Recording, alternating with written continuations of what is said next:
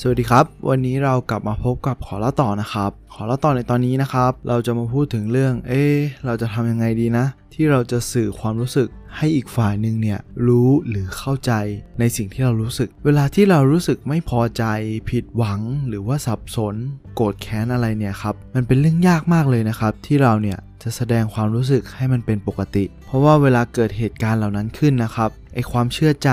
ความเอาใจใส่ ความเข้าใจหรือการชื่นชมการนับถืออะไรเนี่ย มันอันตรธานหายไปหมดเลยครับ หรือแม้กระทั่งว่าเราจะเตรียมตัวมาดีแค่ไหนนะครับไอการพูดจาเนี่ยมันก็มักจะเปลี่ยนไปเป็นการมีปากมีเสียงกันแทนนะครับ ทีนี้เราจะทำยังไงดีล่ะครับ ให้เราเนี่ยสื่อความรู้สึกที่มันเป็นประโยชน์ต่อทั้งสองฝ่ายนะครับ โดยปกติแล้วเนี่ย ผู้หญิงเองนะครับก็มักจะไม่พอใจ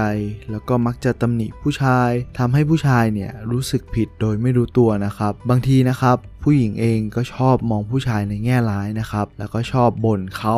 เมื่อไหร่เนี่ยที่เธอนะครับอารมณ์ไม่ดีมานะครับ เธอเองเนี่ยก็จะไม่ยอมรับฟัง ไม่ยอมเชื่อใจ ไม่ยอมชื่นชม ไม่ยอมทำอะไรทั้งสิ้นเลยครับคำพูดของเธอเนี่ย ก็มักจะเป็นคำพูดที่ค่อนข้างจะทำร้ายความรู้สึกของผู้ชายมากกว่านะครับ ส่วนผู้ชายเองเนี่ยเวลาที่เขาเนี่ยเกิดความไม่พอใจนะครับ แทนที่เขาเองเนี่ยจะคิดถึงใจของผู้หญิงบ้าง แต่เขานะครับก็มักจะโทษผู้หญิง ว่าผู้หญิงว่าผิดอย่างนั้นผิดอย่างนี้ เมื่อเขาเนี่ย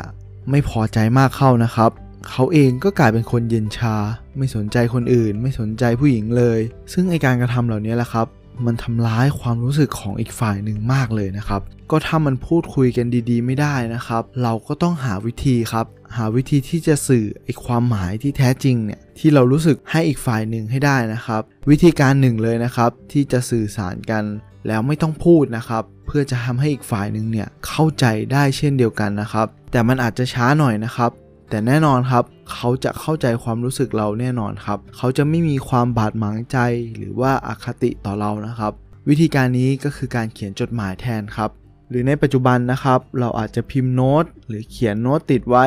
ทำยังไงก็ได้ครับ ให้มันสื่อเป็นข้อความเป็นการเขียนไม่ใช่การพูดโดยตรงนะครับ เพราะว่าเมื่อไหร่ก็ตามนะครับ ที่ผู้ชายหรือผู้หญิงเนี่ยได้อ่านได้ฟัง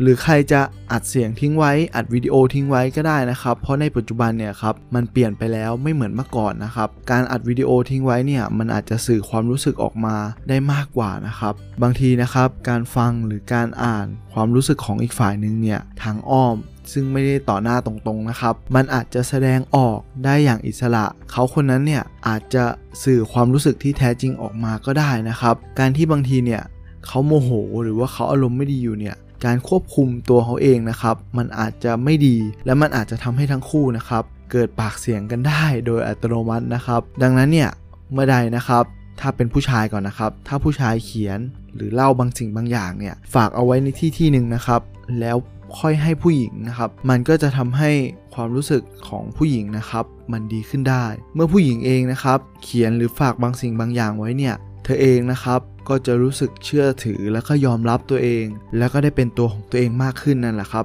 วิธีการที่ดีที่สุดนะครับ ในที่นี้ครับเดี๋ยวผมจะอธิบายเป็นเรื่องการเขียนจดหมายแล้วกันนะครับ เราอาจจะอัดคลิปหรือว่าทำอะไรก็ได้ครับ ที่มันได้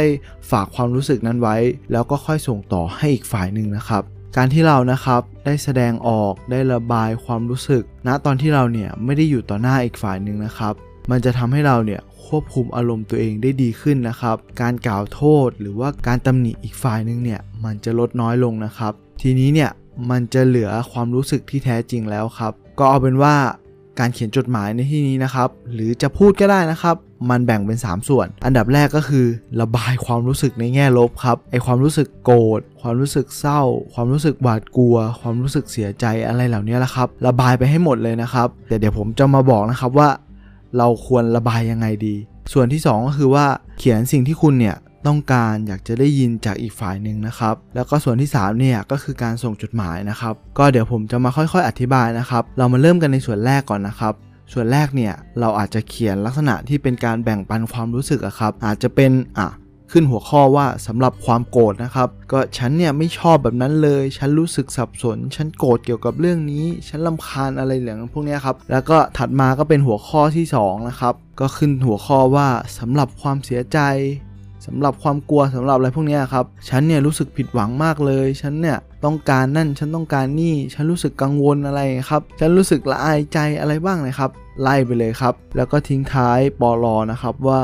ฉันอยากให้คุณเนี่ย ตอบกลับจดหมายนี้ หรือถ้าเป็นคลิปนะครับ ก็ก็บอกไปตามตรงเลยครับว่าเออฉันอยากให้คุณเนี่ยสื่อความรู้สึกที่แท้จริงออกมาอะไรอย่างเงี้ยนะครับ ซึ่งแน่นอนนะครับว่าไอการเขียนระบายความรู้สึกเหล่านี้นะครับ มันสามารถใช้ได้กับหลาย ๆ เรื่องเลยนะครับ อาจจะเป็นเรื่องที่อาจจะเป็นเรื่องที่อีกฝ่ายนึงเนี่ยหลงลืมก็ได้นะครับ ตัวอย่างก็เช่น ถ้าเป็นความโกรธเนี่ยอาจจะระบายไปเลยครับว่าฉันเนี่ยไม่พอใจเลยนะ ที่เธอเนี่ยลืมเรื่องนั้นลืมเรื่องนี้ ฉันเนี่ย โกรธคุณมากเลยนะ ที่คุณเนี่ยเผลอหลับไป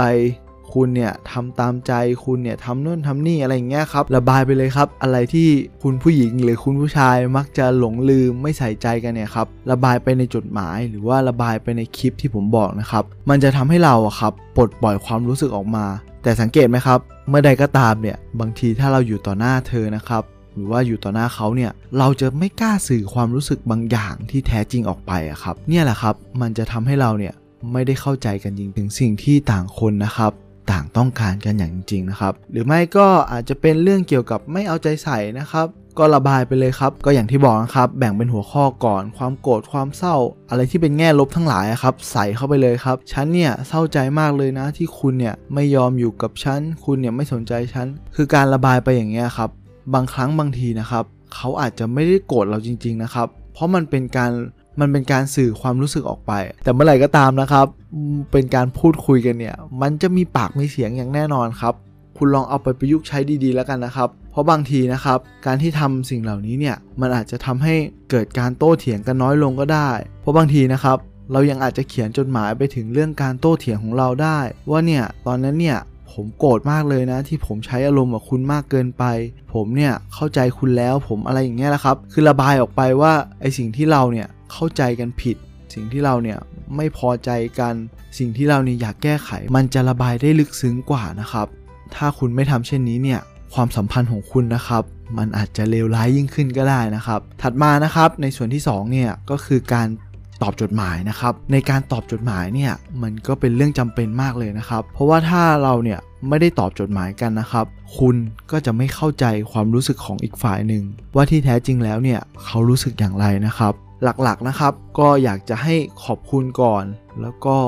ฉันเนี่ยเข้าใจเรื่องนั้น ฉันเนี่ยเสียใจเรื่องนี้ ฉันเนี่ยสมควรจะได้อะไรอย่างเงี้ยนะครับ ฉันต้องการอะไร แล้วก็ตบท้ายไปว่าคุณเนี่ยรักเขานะครับ ส่วนที่3นะครับก็เป็นส่วนสุดท้ายนะครับก็คือการส่งจดหมาย เรื่องนี้ครับมันเหมือนจะไม่เกี่ยวอะไรนะครับ แต่จริงๆแล้วมันสำคัญมากเลย บางทีเราคิดว่าอ๋อการส่งจดหมายก็แค่ส่งจดหมายครับแล้วเดี๋ยวเขาก็อ่าน แต่จริงๆแล้วไม่ใช่นะครับ สิ่งหนึ่งเลยที่สำคัญนะครับก็คือคุณเนี่ย